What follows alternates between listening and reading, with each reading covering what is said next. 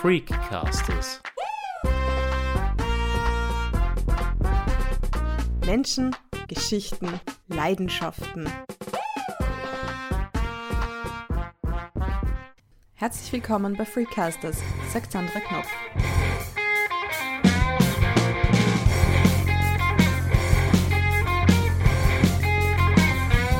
Bekenntnisse einer Viererdiva. Unsere heutige Sendung rockt, und zwar nicht nur musikalisch, sondern vor allem inhaltlich.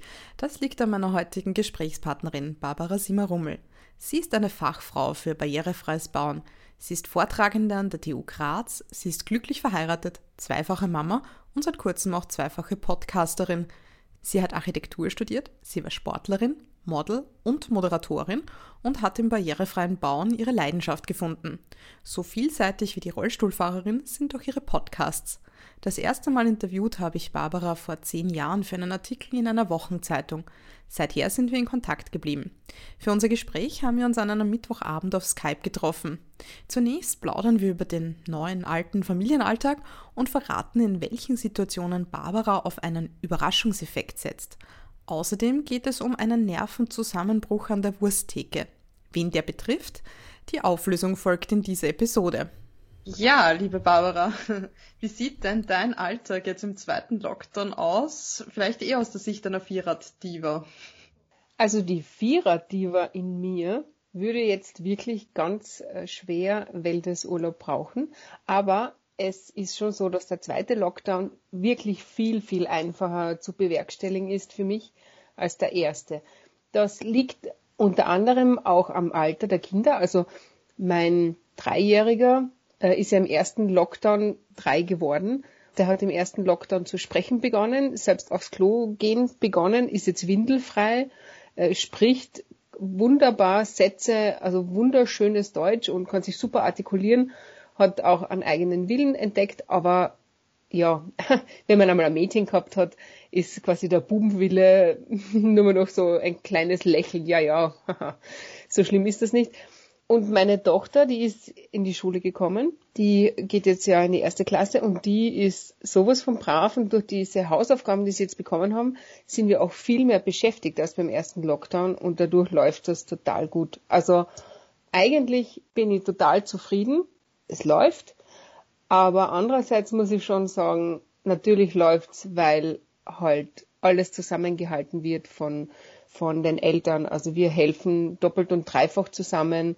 Wir sind mega Multitasker und dadurch geht's. Also es darf jetzt nichts dazukommen. Wenn noch jetzt jemand krank wird, es muss ja nicht Corona sein, es reicht der Schnupfen, dann ist es schon wirklich nicht mehr so angenehm. Jetzt hast du gerade vorhin gesagt, ihr habt heute einen Tagebucheintrag gemacht. Was ist da euer Projekt von dir und deiner Tochter? Meine Tochter hat zum Schulbeginn ein wunderschönes Tagebuch geschenkt bekommen von der Oma. Und sie hat selbst die Idee gehabt, ein Corona-Tagebuch zu schreiben, also ein Lockdown-Tagebuch. Aber Lockdown kennt sie nicht, sie sagt Corona-Tagebuch. Und sie hat dann auch selbst Sätze formuliert, die habe ich dann aufgeschrieben, weil sie kann noch nicht selber formulieren und schreiben. Aber ich habe sie ihr vorgeschrieben und sie hat sie nachgeschrieben. Und da hat sie eben gesagt, mein erster Tag im Homeoffice war schön. Ein bisschen traurig war ich schon, weil ich meine Freunde nicht sehen konnte. Und wir waren zweimal draußen spielen. Es hat die Sonne gescheint, aber es war auch sehr kalt. Und ich finde das für eine Sechsjährige voll cool. Also sie hat das wirklich mir die Sätze angesagt und ich habe es aufgeschrieben. Bin ganz stolz auf meine Tochter. Vielleicht auch eine künftige Podcasterin. Ja, wer weiß. Natürlich. Journalistin, Redakteurin, alles was geht. Also würde mich sehr freuen. Wie kam es denn eigentlich dazu, dass du, bevor wir jetzt über deine beiden neuen Podcasts sprechen, wie kam es denn eigentlich dazu, dass du zum Medium Podcast gekommen bist? Mich hat wirklich als Lehrende an der Universität der erste Lockdown wirklich eiskalt erwischt, weil meine Vorlesung über barrierefreies Bauen lebt davon, dass ich selber im Rollstuhl sitze. Das heißt, im Idealfall komme ich in den Vorlesungsraum hinein, wo die Studierenden sitzen und denen bleibt als allererstes einmal wirklich der Mund offen stehen, weil sie noch nie eine Person im Rollstuhl so nahe und so bei sich gesehen haben. Und das ist schon der perfekte Moment, um die Studierenden einzufangen, um sie zu begeistern von der Sache, vom barrierefreien Bauen. Und der hat mir natürlich bei der Online-Lehre total gefehlt. Das war einfach wie ein Vakuum. Und dann bin ich draufgekommen, im Sommersemester hat es wirklich Leute gegeben, die sich meine vorbereiteten 0815 Folien mit ein paar Tonstücke dabei nicht mehr angesehen haben. Also da hat es wirklich Leute gegeben, die haben, wie man so schön sagt, einfach drauf gepfiffen, sich diese Vorlesung zu geben, haben die Prüfung gemacht mit ein bisschen Lernen und das war's. Und das hat mich, ja, ich sag's ganz ehrlich, das hat mich einfach gekränkt, weil ich einfach total gern Lehrende bin und die Studierenden auch gerne dort abhole, wo sie sind.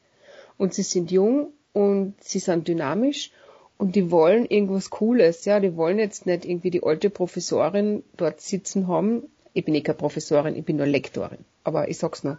Aber alt bist du auch nicht. Aber ja, gut, trotzdem. Aber weißt du, die wollen das nicht, dass da jetzt irgendeiner stundenlang nur redet und bla und ey. Das ist für die einfach doof. Und dann habe ich mir überlegt, was könnte ich Cooles machen und dann bin ich auf den Podcast gekommen. Dann habe ich gedacht, passt, Sie können sich den Podcast dann anhören beim Straßenbahnfahren und beim Sporteln und überhaupt. Und wenn Sie Lust haben, schauen Sie sich dann eben die Folien an und dann können Sie so richtig parallel miteinander lernen.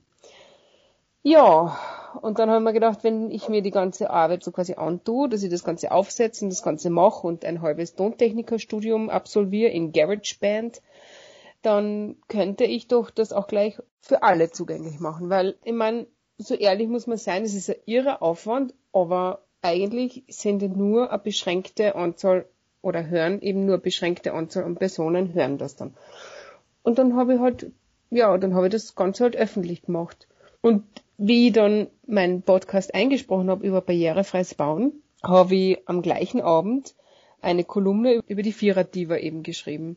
Und dann habe ich gedacht, hey, schau, eigentlich, ja, so gesehen, gell, war das nur zum Vorlesen. Die sind alle da, die Vierer-Diven aus den letzten fünf Jahren es ist ziemlich leicht, wenn man einmal einen Podcast gemacht hat, einen zweiten zu machen. Und ja, und jetzt sind es zwei.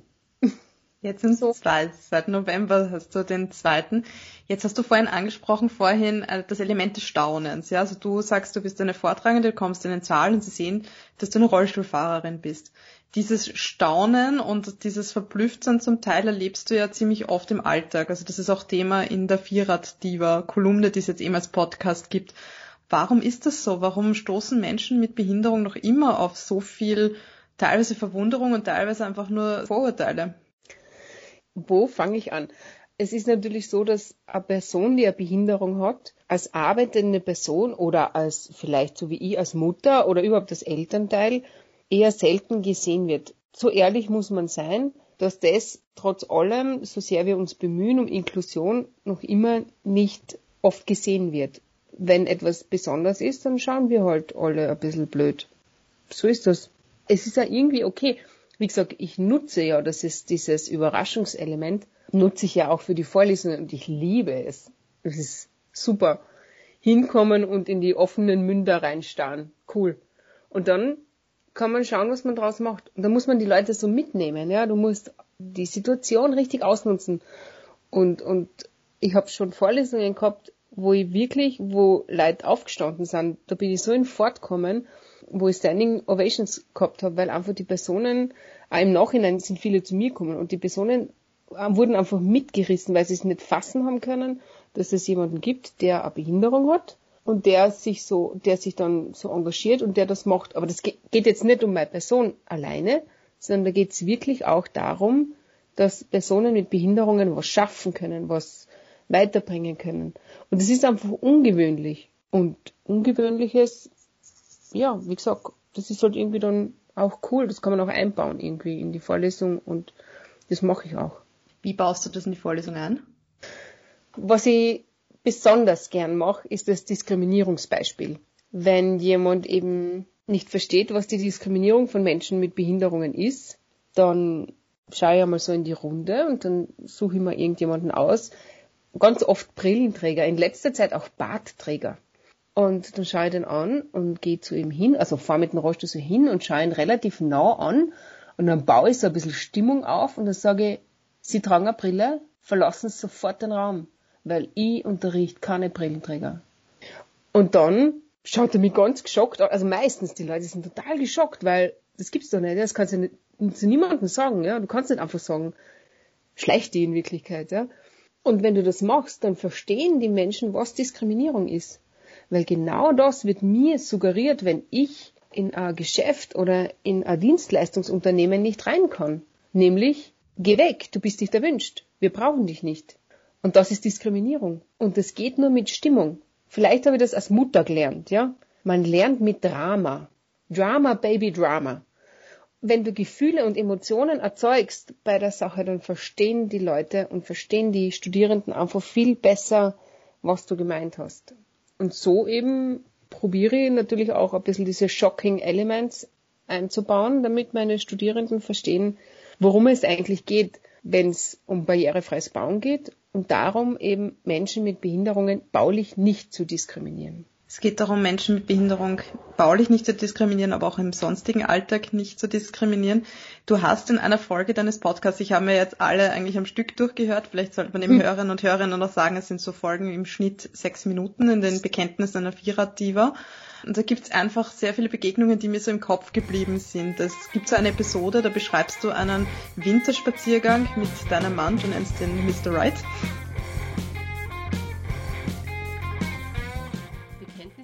Viererdiva. Und so holte er mich später ab. Wir blödelten auf der Straße, gingen Hand in Hand, er zog mich, ich fuhr brav hinter ihm her. Wir lachten, es war ein ausgelassener Moment. Dann blieb ich gekünstelt entrüstet stehen, bremste meinen Rolli ein, tat so, als würde ich mir den Mr. Wright wie ein Pferd einspannen, machte ein Peitschengeräusch mit passender Handbewegung dazu und sagte: Hü hot, mein Pferdchen, lauf Galopp! Mr. Wright kannte das Spiel. Er galoppierte los, wieherte, wir lachten lauthals und fuhren so weiter über den noch immer beschneiten Gehweg zu unserem Auto. Ein Spaß, ich sage es euch, es war einfach nur lustig. Da nahm ich etwas entfernt am Glühweinstand lehnend einen Mann wahr. Er beobachtete uns eine Weile bei unserer Blödelei, schien kurz nachzudenken und ging schließlich zielstrebig über mehrere Schneehaufen am Straßenrand direkt auf uns zu. Ich, ganz politisch unkorrekt, wie ich hier und da einmal sein kann, zeigte auf den Mann und sagte, schau mal, der Typ dort drüben latscht quer durch den Schnee, der ist sicher schon angedüdelt vom vielen Glühwein. Wir lachten. Meine Güte, wir sind halt auch nur Menschen und manchmal dürfen ja auch wir ausgelassen sein, oder? Aber nein, ausgelassen sein war eher nicht so angebracht, wie ich in den nächsten Sekunden feststellen musste. Der Mann, breite Statur, fein angezogen, teure Schuhe, runzelte die Stirn. Er war nur wenige Meter von uns entfernt und stapfte weiter in unsere Richtung. Es schien nun ziemlich klar, die vorlaute Diva hatte sich lustig gemacht und musste sich entschuldigen. Ich setzte zum Reden an. Ähm, entschuldigen Sie bitte, ich wollte Sie echt nicht beleidigen, wie ich mit dem Finger auf Sie gezeigt habe. Entschuldigung. Wandte ich mich nach oben zu dem Herrn, der aber schien mich gar nicht wahrzunehmen. Ich war erstaunt. Anstatt sich an mich zu wenden, hob er beide Hände und legte sie dem nicht weniger erstaunten Mr. Wright auf die Schultern. Ich bin so dermaßen stolz auf Sie, sagte er fest und mit Nachdruck. Er lallte. Ich bin so stolz auf Menschen wie Sie, die ihr ganzes Leben aufgeben für die Behinderten. Von der Weite schauen Sie so überzeugend aus, unglaublich, als tät Ihnen das alles Jetzt erst wandte er sich zu mir nach unten und seine Hand machte eine von oben nach unten Bewegung. Als tät ihnen das alles nichts ausmachen. Im Gegenteil, sie haben mich überzeugt davon, dass man sogar einen Krüppel mögen kann. Gratuliere.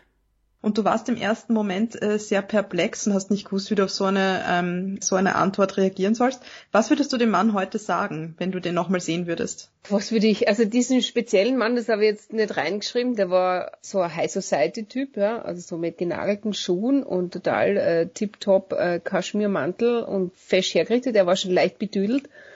Und der ist eben zum, zu meinem Mann hingegangen, hat ihm so die Hände auf die Schulter gelegt und hat gesagt, Wahnsinn, man glaubt es wirklich, dass sie diesen Krüppel lieben können. Also total schräg hat er das auch formuliert und so. Wir waren wirklich beide völlig perplex. Gell? Also wir haben wirklich beide nicht gewusst, was wir sagen sollen. Aber die Stimmung war natürlich dahin. Und was würde ich dem heute sagen? Ich würde dem heute sagen, er soll sich sofort schleichen, meinen Mann nicht angreifen. Was würde ich ihm sagen? Dass es lächerlich ist, genagelte Schuhe zu tragen im Winter, wenn es schneit. Oder dass er nicht so viel trinken soll. Vielleicht so. Und wie gesagt, jetzt in Zeiten wie diesen, dass er, dass er Mr. Wright nicht anfassen soll, ist auch nicht schlecht. Ja, sicher. Ja, meine, geht's noch. Eine zweite Geschichte, die mir im Kopf geblieben ist, wo jemand dann, wie die, wie deine Tochter noch sehr klein war, als mhm. dir jemand quasi gesagt hat, naja, das Mädel wird einmal später der Mama sehr viel helfen können im Alltag. Also das, was ist dir da durch den Kopf gegangen? Damals habe ich gedacht, das ist die größte Frechheit, überhaupt jemals gehört habe, dass jemand quasi so meine Tochter als zukünftige Assistentin brandmarkt. Und wenn ich heute über das nachdenke, muss ich sagen, naja, sie hilft mir wirklich viel. Also, aber irgendwie bin ich mir jetzt nicht ganz sicher, ob das mit der Behinderung zu tun hat. Ich finde einfach, ein sechsjähriges Mädel kann auch äh, Dinge vom Boden aufheben. Das kann ich selber. Es ist nur, ja, anstrengend oder vielleicht unangenehm oder was. Aber sie kann Dinge aufheben und sie kann sie, manchmal geht sie sogar schon irgendwie den Müll vor die Tür tragen und so weiter. Ich finde das total okay. Ich meine, sie ist sechs, ja, sie geht in die Schule und sie hilft mir, aber ich glaube, dass das gar nicht mit der Behinderung zu tun hat, dass ich, mal mit, dass ich mithelfen muss. In Wirklichkeit finde ich, sie müsste mehr mithelfen. Weil es gibt noch immer Tage, wo ich ihr beim Anziehen helfen muss. Einfach, weil sie das haben will. So ist es halt. Aber diese Begegnungen, die du beschreibst, also die haben sich über die Jahre angestaut, oder? Also es ist jetzt nicht so, dass du irgendwie jede Woche irgendwie so eigenartige Nein. Begegnungen zum Teil hast. Nein, ich muss sagen, ich bin natürlich, natürlich bin ich ein bisschen ein Idiotenmagnet, das muss man schon sagen, weil ich nicht so richtig gut flüchten kann. Und ich bin halt natürlich gut sichtbar. Also ich kenne das von, von Veranstaltungen, wenn man irgendwo ist und ein Polit, man, man, also wenn ich von jemandem erkannt werde, äh, von einem Politiker quasi gesehen werde, die denken sich immer, uh, super, ein Rollstuhlfahrer, fein, das ist ein gutes Foto.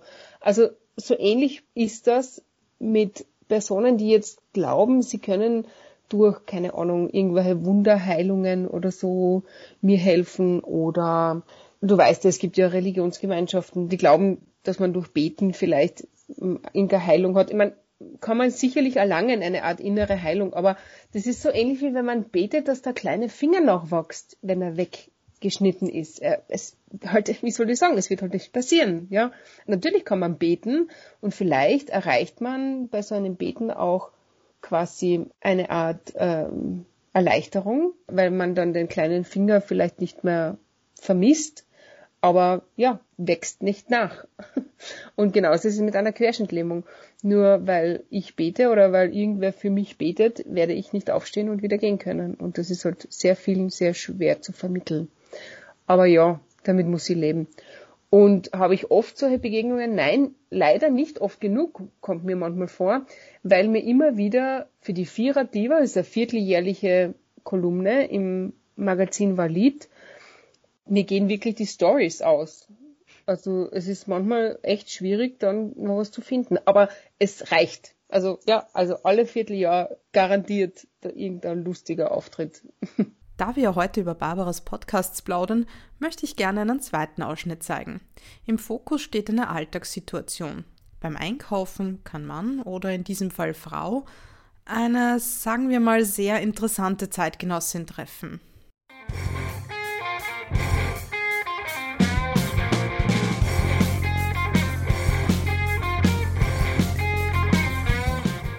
Erlebnisse einer Viererdiva. Mein Blick war starr auf die unterschiedlichsten Würste hinter der Glastheke gerichtet, meine Gedanken weit weg beim Meeresrauschen und einem Run-Runner-Cocktail am Key West Pier. Da passierte es. Wie aus dem Nichts legte sich eine Hand auf meine Schulter. Ich fuhr erschrocken herum und sah direkt in die aufgerissenen Augen einer Dame. Ihr Gesicht war keine zehn Zentimeter von meinem Gesicht entfernt. Ihre Stimme bebte, als sie zu reden begann. Sie müssen wissen, ich war einen Monat im Krankenhaus, weil ich einen Nervenzusammenbruch hatte. Pause. Wie unangenehm. Was sagt man auf sowas? Sicherlich hatte sie viel Stress und war überarbeitet gewesen. Denk nach, dachte ich. Sag irgendwas Nettes, aber zu spät. Wissen Sie, ich habe eigentlich ein schönes Leben und meine Arbeit ist eigentlich auch nicht gerade das, was man landläufig als stressig bezeichnen kann. Aha, also doch kein Stress. Meine Neugier war keineswegs geweckt. Keineswegs. Hätte ich nicht so lange auf die Bedienung gewartet, ich wäre einfach weggefahren. Ich ahnte, was jetzt kommen würde. Und wie so oft ließ mich mein Mensch, meine Menschenkenntnis auch diesmal nicht im Stich. Ich seufzte und mein Gegenüber empfand dies als astreine Aufforderung weiterzusprechen. Aber dann, dann habe ich Sie hier gesehen, so armselig, so jung und schon so im Rollstuhl, in Ihrem Alter. Da habe ich mir gesagt, Hertha, wenn du im Rollstuhl wärest, erst dann könntest du dir einen Nervenzusammenbruch leisten. Dann kannst du dich sowieso gleich haben dran. Aber jetzt geht es mir so viel besser, wo ich gesehen habe, wie schlecht es ihnen geht. Danke, danke wirklich für Ihr Beispiel. Sie wandte sich ab und verschwand im Einkaufsgewusel. Ich starrte noch immer auf die angeschnittenen Würste in der Theke. Die haben ein bisschen was von zyklopenhaften Augen, die mich zurück anstarren, dachte ich noch, bis es mir erst so richtig bewusst wurde. Was hatte diese Dame jetzt wirklich gesagt? Ich schaute auf. Neben mir stand der junge Anzugträger vom naheliegenden Rechtsanwaltsbüro mit offenem Mund da, das Wurstsackel in der Hand und starrte mich an. Hat die das echt gesagt? Oder habe ich das jetzt geträumt? fragte ich ihn. Barbara hat sich genau überlegt, was sie dieser Dame mitteilen möchte. Liebe Frau Hertha, ich bitte Sie nun, sehr stark zu sein und diese Zeilen aufmerksam zu lesen. Ich bin nicht bemitleidenswert. Ich habe einen Job. Ich habe einen Ehemann, wir waren soeben noch auf Flitterwochen in der Karibik. In meiner Freizeit fahre ich ein tolles rotes Cabrio und ich liebe Handbiken und Schwimmen. Sprechen Sie bitte nicht mehr wildfremde Personen mit Behinderungen ungefragt an und beleidigen Sie diese so, wie Sie mich mit Ihrem sogenannten Mitleid gekränkt haben. Ich wünsche Ihnen alles Gute und hoffe, dass Sie sehr bald wieder normal werden. Nämlich zum Beispiel so normal, wie ich es bin. Hast du das eigentlich das Gefühl, dass sich das Bild von Menschen mit Behinderung irgendwie verändert hat in der Öffentlichkeit? Weil man hat ja manchmal in den äh, Medien das Gefühl, entweder es gibt die Urhelden-Stories oder dann doch die, die ähm, eher, weiß nicht, armen Hascher will ich nicht sagen, aber du weißt schon, hast du das Gefühl, das hat sich irgendwie geändert oder ist das immer noch so? Es ist besser geworden. Also ich nutze den Rollstuhl jetzt schon seit fast 20 Jahren und es ist schon besser geworden.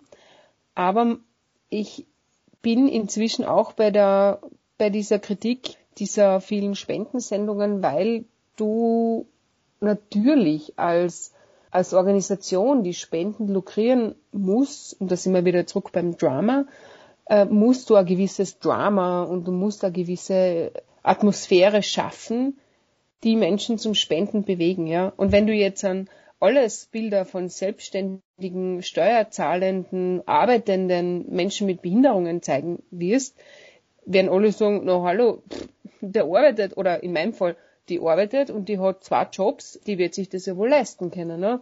Da werden wir jetzt einmal nichts spenden. Und das ist halt ein bisschen das Schwierige an der Sache. Ja? Also das zeichnet Spendensendungen nun einmal aus, dass man Menschen als spendenwürdig darstellen muss. Also wie man diesem Dilemma entgehen kann, das soll bitte irgendjemand analysieren, der das viel besser kann, weil ich, ich muss ganz ehrlich sagen, ich weiß halt gar nicht, wie man aus diesem Blödsinn rauskäme, ja, weil natürlich sind sehr viele Menschen auf diese Gelder auch angewiesen. Aber ich finde, es wird ein bisschen besser, nur nicht in dem Ausmaß, in dem es besser werden sollte.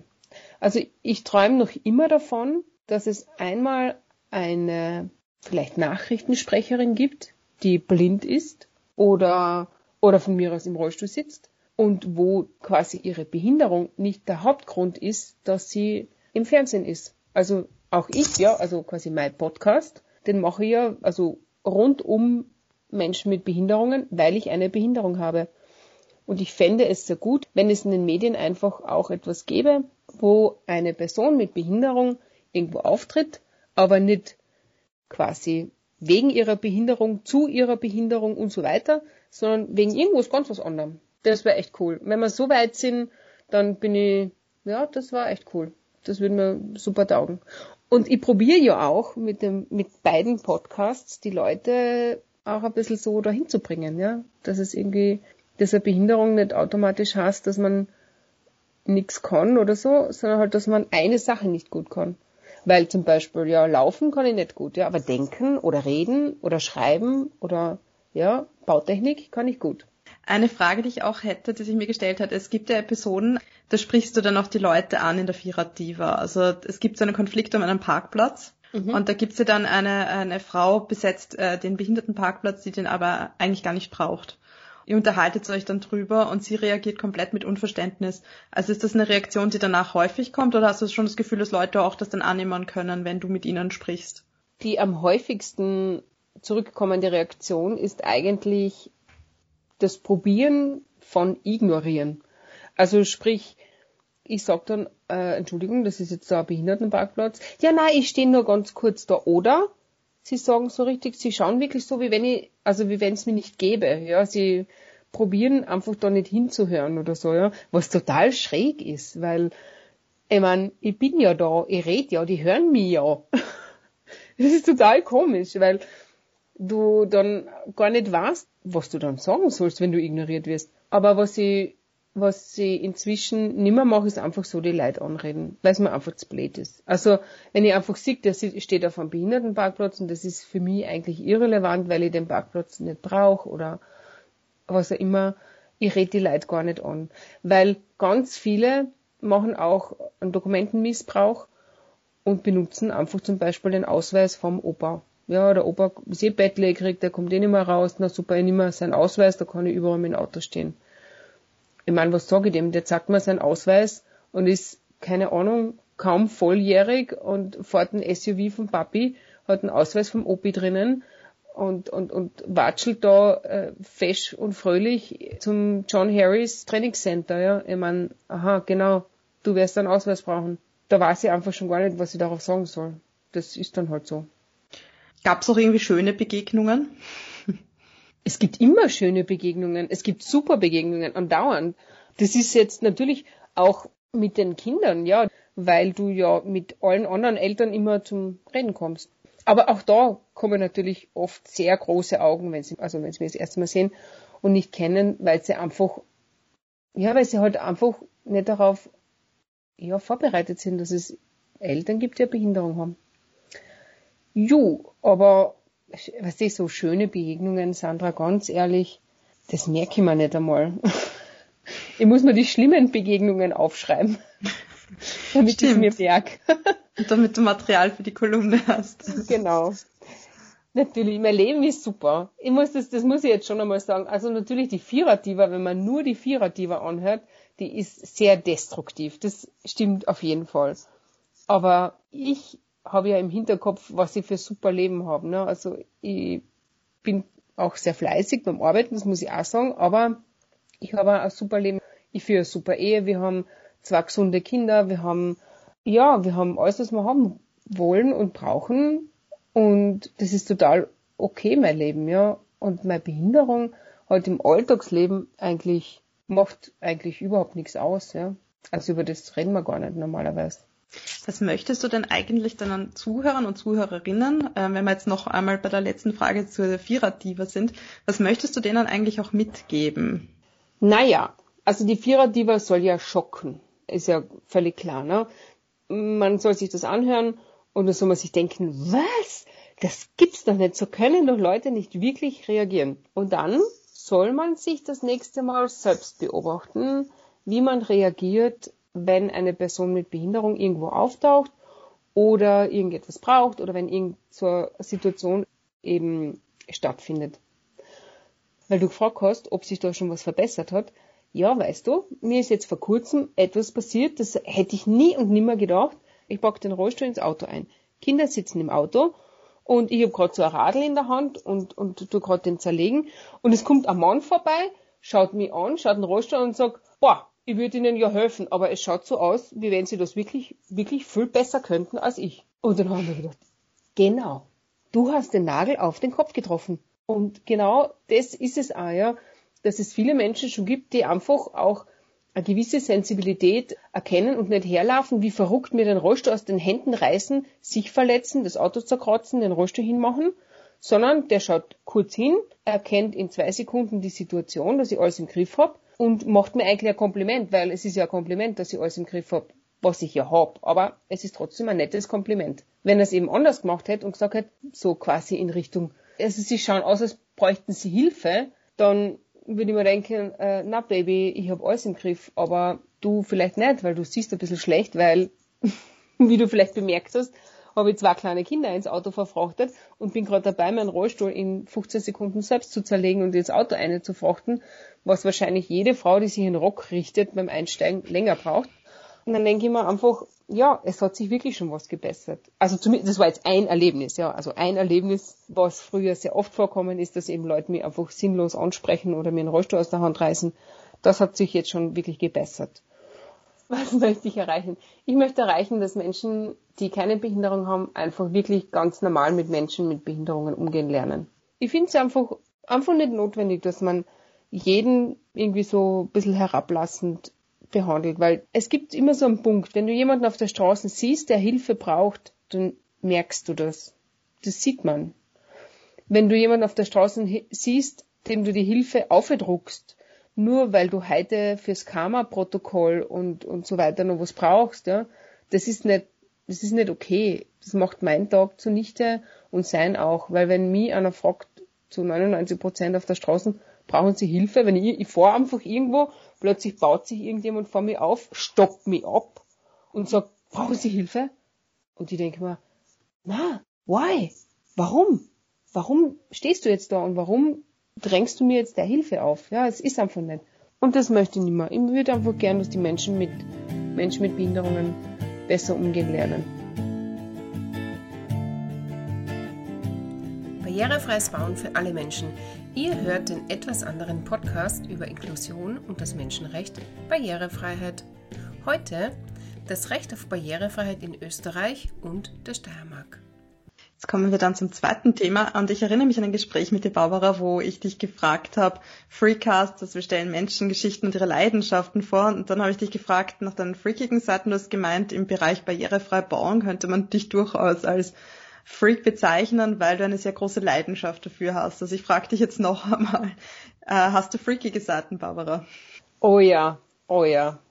Also Sandra, ich kann dir sagen, ich habe einen Freund, also einen sehr guten Bekannten, mit dem ich gemeinsam die Vorlesungen, also die Lehrveranstaltung über barrierefreies Bauen an der Universität in Graz mache, an der TU Graz. Immer wenn wir uns sehen, reden wir drei Stunden über barrierefreies Bauen. Und meistens, wenn es dann schon so ist, so ja, jetzt hat jeder irgendwie zwei Spritzer getrunken und jetzt haben wir was gegessen und jetzt ist schon wieder zum Verabschieden, frage dann, ah ja, äh, wie geht's dir eigentlich? Ja, wir sehen uns, wir tauschen meistens nicht mal Floskeln aus, sondern meistens ist es so, dass ich sage, hast du schon gehört? In dem Gesetz wurde das und in der ÖNORM das und es hat jetzt, äh, es gibt eine neue europäische Norm, die hat 324 Seiten. Ich kann es nicht fassen. Ich habe es in drei Stunden durchgelesen und habe mir gedacht, das gibt's nicht und bla. Und es finde ich total freaky und mein Mann findet das auch freaky. Aber das ist halt meine Leidenschaft. Ich gebe es ehrlich zu, ist ein bisschen eine eigenartige Leidenschaft, aber Barrierefreiheit ist echt meine Leidenschaft in deinem Podcast eben barrierefreier Bauen für alle. Du sprichst über deine Leidenschaft, das hört man aus jeder Folge raus. Aber vielleicht müsstest du den Hörern und Hörerinnen auch mal sagen, was für dich diese Leidenschaft ausmacht am barrierefrei Bauen. Boah, das, boah, das kann ich gar nicht sagen. Was macht der Leidenschaft aus? Es ist einfach so interessant. Ich meine, es ist ein enden wollendes Thema, okay? It's not rocket science. Aber ähm, es ist so interessant, weil immer wieder was, was Neues dazukommt. Ja, ich lerne immer wieder total viele neue Sachen Jetzt gerade zur Zeit beschäftige ich mich sehr zum Beispiel mit Glasmarkierungen, wo viele Leute sagen, Alter, Glasmarkierungen, geht's noch? Du bist Architektin. Aber ja, es ist halt einmal so, dass wir sehr viele Menschen haben, die sehr schlecht sehen und die müssen einfach darauf hingewiesen werden, dass hier ein, eine Barriere ist, also ein Glas ist und wenn das Glas durchsichtig ist und der sieht sehr schlecht, dann kann der einfach dagegen laufen. So, und jetzt, Sandra, und jetzt mach bitte eine Glasmarkierung, die schön ist, die quasi gut aussieht, aber trotzdem ausreichend kontrastreich, aber dann gleichzeitig wieder sich zurücknimmt genug, dass man sieht, dass quasi das Glas wirkt, aber auch Menschen, die eine Sehbehinderung haben, merken, hoppla, hier ist was. Und es ist total spannend. Also es ist wirklich super spannend. Ja, und auch so, also es ist, man kommt mit sehr vielen interessanten Menschen zusammen, es sind total coole, tolle neue Projekte, also, boah, da kann ich gar nicht mehr aufhören. Da kann ich jetzt in drei Stunden reden, warum das meine Leidenschaft ist. Aber so quasi so eine Sache, so genau deshalb, das kann ich nicht sagen. Na, Moment. Jetzt vielleicht, weißt du, meine Leidenschaft wurde geweckt, weil ich gemerkt habe, da kennen sich viele Menschen nicht aus. Wenn du zu einem Architekt gehst und sagst, so, jetzt bitte bauen wir was barrierefrei, dann wissen das, wissen viele nicht, wie das geht. Und dann habe ich immer gedacht, aber ich schaue mir das jetzt genauer an, weil so schwer kann das doch nicht sein. Und da wurde dann eigentlich die Leidenschaft geweckt, ja, wie das alles funktioniert. So, nun legen wir aber los und obwohl es um viele Gesetze gehen wird, verspreche ich euch hoch und heilig, es wird kein bisschen langweilig werden. Wenn du nicht Juristin bist, dann sind Gesetze für dich wahrscheinlich endlos erscheinende Papierstapel und die österreichische Website des Rechtsinformationssystems ist dir ein Graus. Aber hey, Gesetze sind unglaublich spannend und bilden gerade für dich als angehende Architektin eine wichtige Grundlage. Vor allem, wenn du dich für die Barrierefreiheit interessierst und wissen willst, warum wir eigentlich barrierefrei bauen müssen, dann ist es unumgänglich, ein paar grundlegende Dinge zu wissen. Für Gesetze gibt es zum Beispiel verschiedene Ebenen. Dies nennt man Stufenbau der Rechtsordnung. Ganz schön steif, aber sehr wichtig. Es bedeutet, dass es unterschiedliche Gesetzgeber geben kann und daher auch unterschiedliche Personengruppen darüber entscheiden, welchen Gesetzen wir folgen. Je stärker die Gesetze in unser Leben eingreifen, desto schwieriger ist es, ein Gesetz zu ändern. Das Bundesverfassungsgesetz ist so ein Gesetz, welches zum Beispiel nur mit Zweidrittelmehrheit im Nationalrat geändert werden kann. So, und nun das Ganze in Zusammenhang mit der Barrierefreiheit in Österreich. Im Jahr 2008 hat Österreich die UNO-Behindertenrechtskonvention ratifiziert.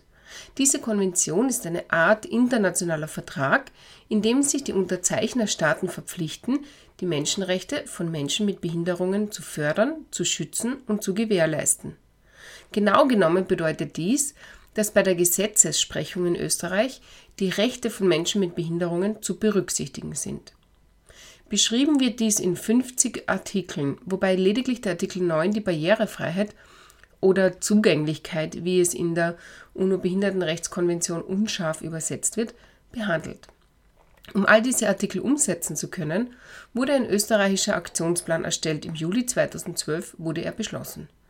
Dieser Aktionsplan ist etwas, naja, wie soll ich ausdrücken, unkonkret und äh, ein bisschen wischiwaschi. So, jeder ist ein bisschen für alles zuständig, aber niemand wird festgenagelt, ob es nun auch eine Umsetzung gibt oder nicht. Die Steiermark hat parallel dazu an einem eigenen Aktionsplan gearbeitet und diesen im November 2012 beschlossen und präsentiert. Jede Maßnahme ist einer oder mehrerer Personen fix zugeteilt und die zuständigen Damen müssen auch Rechenschaft über die Umsetzung ablegen. Was ich auch nett finde oder was ich auch cool fand am Podcast ist, ähm, du bist ja sehr schön in dieses Thema hineingegangen, hast äh, einfach gezeigt, was heißt, wie lebt es sich denn eigentlich mit einer Behinderung und da hast auch deinen Studenten und Studentinnen oder Studentinnen und Studenten auch gezeigt, äh, wie das Leben einer sehbehinderten Frau aussieht. Also das fand ich auch schön. Das heißt, du hast ihnen ein bisschen die Augen geöffnet, dass Barrierefreiheit mehr ist als nur unter Anführungszeichen nur rollstuhlgerecht, oder? Ja, absolut. Du, rollstuhlgerecht ist eigentlich auch nicht barrierefrei, weil wenn etwas für einen Rollstuhl gemacht ist, ist es mit relativ hoher Wahrscheinlichkeit für eine Person, die blind ist, nicht gemacht. Und barrierefrei bedeutet ja, dass es für jeden nutzbar ist. Also in Wirklichkeit müsste ja jeder sich damit beschäftigen mit der Barrierefreiheit, weil es ja auch für jeden gedacht ist. Also etwas behindertengerecht auf eine Behinderung zuzuschneidern, das kannst du zu Hause machen, ja, deinen Schreibtisch, deinen Arbeitsplatz oder ja, die Küche. Das sind Dinge, die sind wirklich behindertengerecht, also zum Beispiel im Rollstuhl gerecht, blindengerecht. Und barrierefrei sollte aber alles sein. Also wirklich die gebaute Umwelt. Genau, also das gilt dann halt eben auch, äh, da gibt es ja die viel zitierten Beispiele auch, damit man auch äh, zeigt, dass es ja wirklich ein Mehrwert für alle ist, wenn man mit dem Kinderwagen irgendwo reinkommen möchte. Da merkt man einfach, dass es wirklich ein Thema, was wirklich alle betrifft. Oh ja, und das sind dann die Familien, die in die, in die Wohnungen gelockt werden, in die günstigen Wohnungen ohne Aufzug, die dann Kinder kriegen und die dann irgendwie draufkommen, mit zwei Kindern über drei Stockwerke raufgehen, ist vielleicht nicht so super ideal, wenn man gerade den Wocheneinkauf erledigt hat. Das ist halt einfach, ja, das ist halt schwierig. Sag Barbara, wenn wir schon beim Reden sind über barrierefreies Bauen, könnten wir so eine Art Bullshit-Bingo spielen. Was sind denn für dich eigentlich so die dümmsten Ausreden im Punkt barrierefreies Bauen? Warum man es nicht macht? Was, was ist dir da untergekommen im Laufe der Jahre? was ist mir da untergekommen? Also am meisten sagen die Leute, ja, das ist halt ein Bestandsgebäude. Da kann man halt nichts machen. Oder der Denkmalschutz, das Denkmalamt hat gesagt, das darf man nicht umbauen. Was ein kompletter Blödsinn ist übrigens, weil mit dem Bundesdenkmalamt, das sind die, die eigentlich ganz oft noch die Barrierefreiheit pushen und sagen, so und so und so könnte man das machen, dass es auch noch barrierefrei wird. Oder ähm, ganz eine tolle Aussage ist vor ein paar Jahren gekommen von einem Architekten, der halt sagt, ja, wissen Sie, ich habe einen Freund, der ist Unfallchirurg und der hat gesagt, die Tendenz geht weg vom Rollstuhl. Und deshalb brauchen wir auch nicht wirklich barrierefrei sein. Das habe ich toll gefunden. Weil in gewisser Weise hat er ja recht. Also Personen, die was vor 20 Jahren gestorben sind, die bringt man jetzt durch. Und Personen, die vor 20 Jahren, so wie ich, verunfallt sind, die, wenn ich heute den Unfall hätte mit der gleichen Läsion meines Rückenmarks, wahrscheinlich würde ich wieder gehen können. Ja, mit der heutigen Technik und mit der heutigen Medizin. Ja gut, aber quasi die, die früher gestorben wären, Entschuldigung, wenn ich das jetzt so offen sage, ja, die überleben und die sitzen dann auch im Rollstuhl. Also, na, so ist es nicht. Und Bullshit Bingo, ach, da gibt's so vieles. Mach, Sandra, ich kann da gar nicht sagen, was die Leute alles sagen. Zum Beispiel, ja, das ist nur A-Stufen, da, da kann ich jedem reinhelfen. Da habe ich gesagt, ja, passt, helfen Sie mir bitte rein. Ja, wo greife ich denn da an? Ich kenne mich ja da nicht aus. Ja, na eh, ja, ist eh blöd. Oder wir sind ein kleines Unternehmen, wir können uns keine Rampe leisten und, und so weiter und so fort. Ein Argument, das du genannt hast, und das möchte ich vielleicht gern dich nochmal fragen, ist dieses Kostenargument. Ist es tatsächlich teurer, barrierefrei zu bauen, oder ist es eigentlich nur ein Vorteil, weil wenn man gescheit in die Planung investiert, kommt es gar nicht erst dazu? Es gibt dazu einige Studien, aber diese Studien sind sehr schwer richtig durchzuführen. Denn im Neubau ist es so, dass die Barrierefreiheit eigentlich von Anfang an kaum etwas kostet. Natürlich kostet ein zusätzliches Gerät wie ein Aufzug, der kostet schon etwas. Ne? Aber bitte, wer will denn in einem Gebäude wohnen mit drei Geschosse, wo du keinen Aufzug hast? Ich meine, es ist, das ist natürlich dann auch vorgeschrieben in, in den diversen Baugesetzen, ob du einen Aufzug brauchst oder nicht. Aber natürlich kostet ein Aufzug mehr. Und natürlich kann man auch so schlecht planen, dass man es beim Umplanen so schwierig hat mit den Größen, dass man vielleicht eine größere Wohnung bauen, also planen müsste. Aber grundsätzlich ist Barrierefreiheit kostenneutral. Man muss nur relativ gescheit planen und gute Produkte haben. Produkte meine ich jetzt sowas wie Balkonübergänge, ja, Balkonfenster, Balkontüren, wo du eben dann rausgehst, wo du noch ein wenig Schwelle hast. Ja, da musst du halt gute Produkte nehmen da kann schon sein, dass das eine Produkt, was, was schwellenlos ist, etwas mehr kostet. Aber ich erinnere mich immer an, an die Tante Liesel. Immer einmal im Jahr waren wir die besuchen und die hat eine Balkonschwelle gehabt mit 15 Zentimetern und die hat sogar in Frankfurter Würsteln vom Markt serviert. Und die ist jedes Jahr, ich schwör's dir, jedes Jahr ist die rausgegangen mit einer riesengroßen dampfenden Schüssel Frankfurter Würsteln und jedes Jahr ist sie über ihre Balkonschwelle drüber gestolpert und die ganzen Würsteln über diesen riesengroßen Balkon, alle haben sie sich verteilt. Wir Kinder natürlich nachgerannt und haben alle Würsteln vom Boden aufgehoben und gegessen. Ja. Frankfurter Würsteln waren in meiner Jugend eine totale Rarität, weil äh, mein Papa ist auch Vegetarier. Und die Liesel hat sich unglaublich darüber aufgeregt, dass sie da eine Schwelle hat beim Balkon. Nur, naja, es ist halt eine Schwelle für jeden blöd zum drübergehen. Nur für einen Rollstuhlfahrer geht's gar nicht. Und für einen Blinden ist es, für eine blinde Person ist es natürlich vielleicht schwieriger zu bewerkstelligen, weil halt jede Schwelle eine, Stolpergefahr, eine doppelte Stolpergefahr darstellt, wenn man sie nicht sehen kann. Aber für alle Menschen ist es angenehm. Und da denke ich mal, dass solche Kosten wie ein schwellenloser Balkonübergang halt auch ein Mehrwert, ein Komfortmehrwert für jeden. Was mich auch noch interessiert hätte, dein Podcast richtet sich ja, du hast es ja von, am Anfang erzählt, äh, auch an Architekturstudierende an der TU Graz zunächst. Was können denn auch Laien daraus lernen? Also der Podcast ist jetzt so konzipiert, dass eine gesamte Vorlesung, die eigentlich den Studierenden an der TU Graz vorenthalten ist, auf diesen Podcast draufkommt. Meine Studierenden bekommen die dazugehörigen Folien mit den Fotos und Bildern und Plänen. Und der Otto Normalverbraucher, der unter Anführungszeichen nur meinen Podcast anhört, der bildet sich einfach, ja, so weiter. Und der wird halt erfahren, wie ein perfekter barrierefreier Eingang sein muss. Und der wird erfahren, was Diskriminierung ist und was wir dagegen tun können, was ist Inklusion. Und der wird erfahren, wie einfach die Barrierefreiheit äh, bewerkstelligt werden kann. Und das gratis. Ich meine, ich finde, das ist irgendwie eigentlich hier ein tolles Angebot und das wird auch gratis bleiben. Das ist eigentlich mein Hobby. Also der Podcast ist mein Hobby neben meinem Brotjob, neben meinem Unterrichtsjob, neben meinen Kindern, meinen Ehemann, meiner Familie und so weiter. Also ja, ich habe jetzt vor kurzem ein cooles Kompliment bekommen. Da hat mir jemand erzählt, dass eine Freundin Architektur studieren begonnen hat und die hat dann nachgefragt, welche coolen Wahlfächer man belegen soll. Und dann wurde ihr von mehreren Seiten empfohlen, barrierefreies Bauen zu belegen. Und dann haben wir gedacht, wow, das ist echt cool. Also wenn du jetzt einmal selbst so weiterempfohlen wirst von anderen Studierenden, das ist echt eine Auszeichnung, finde ich. Ja? Wenn die Studierenden einfach freiwillig kommen. Was würde der Freak in dir sich wünschen in Bezug auf barrierefreies Bauen? Tja, was würde ich mir wünschen? Ist es so Aladdin Wunderlampe mäßig? Ja. Boah, ich glaube, mein größter Wunsch hinsichtlich Barrierefreiheit wäre wirklich, wenn es, wenn irgendjemand eine Lösung finden würde für die vielen nicht barrierefreien Gebäude, die es gibt. Weil es manchmal schon sehr schwierig ist für mich, jemanden zu besuchen zum Beispiel.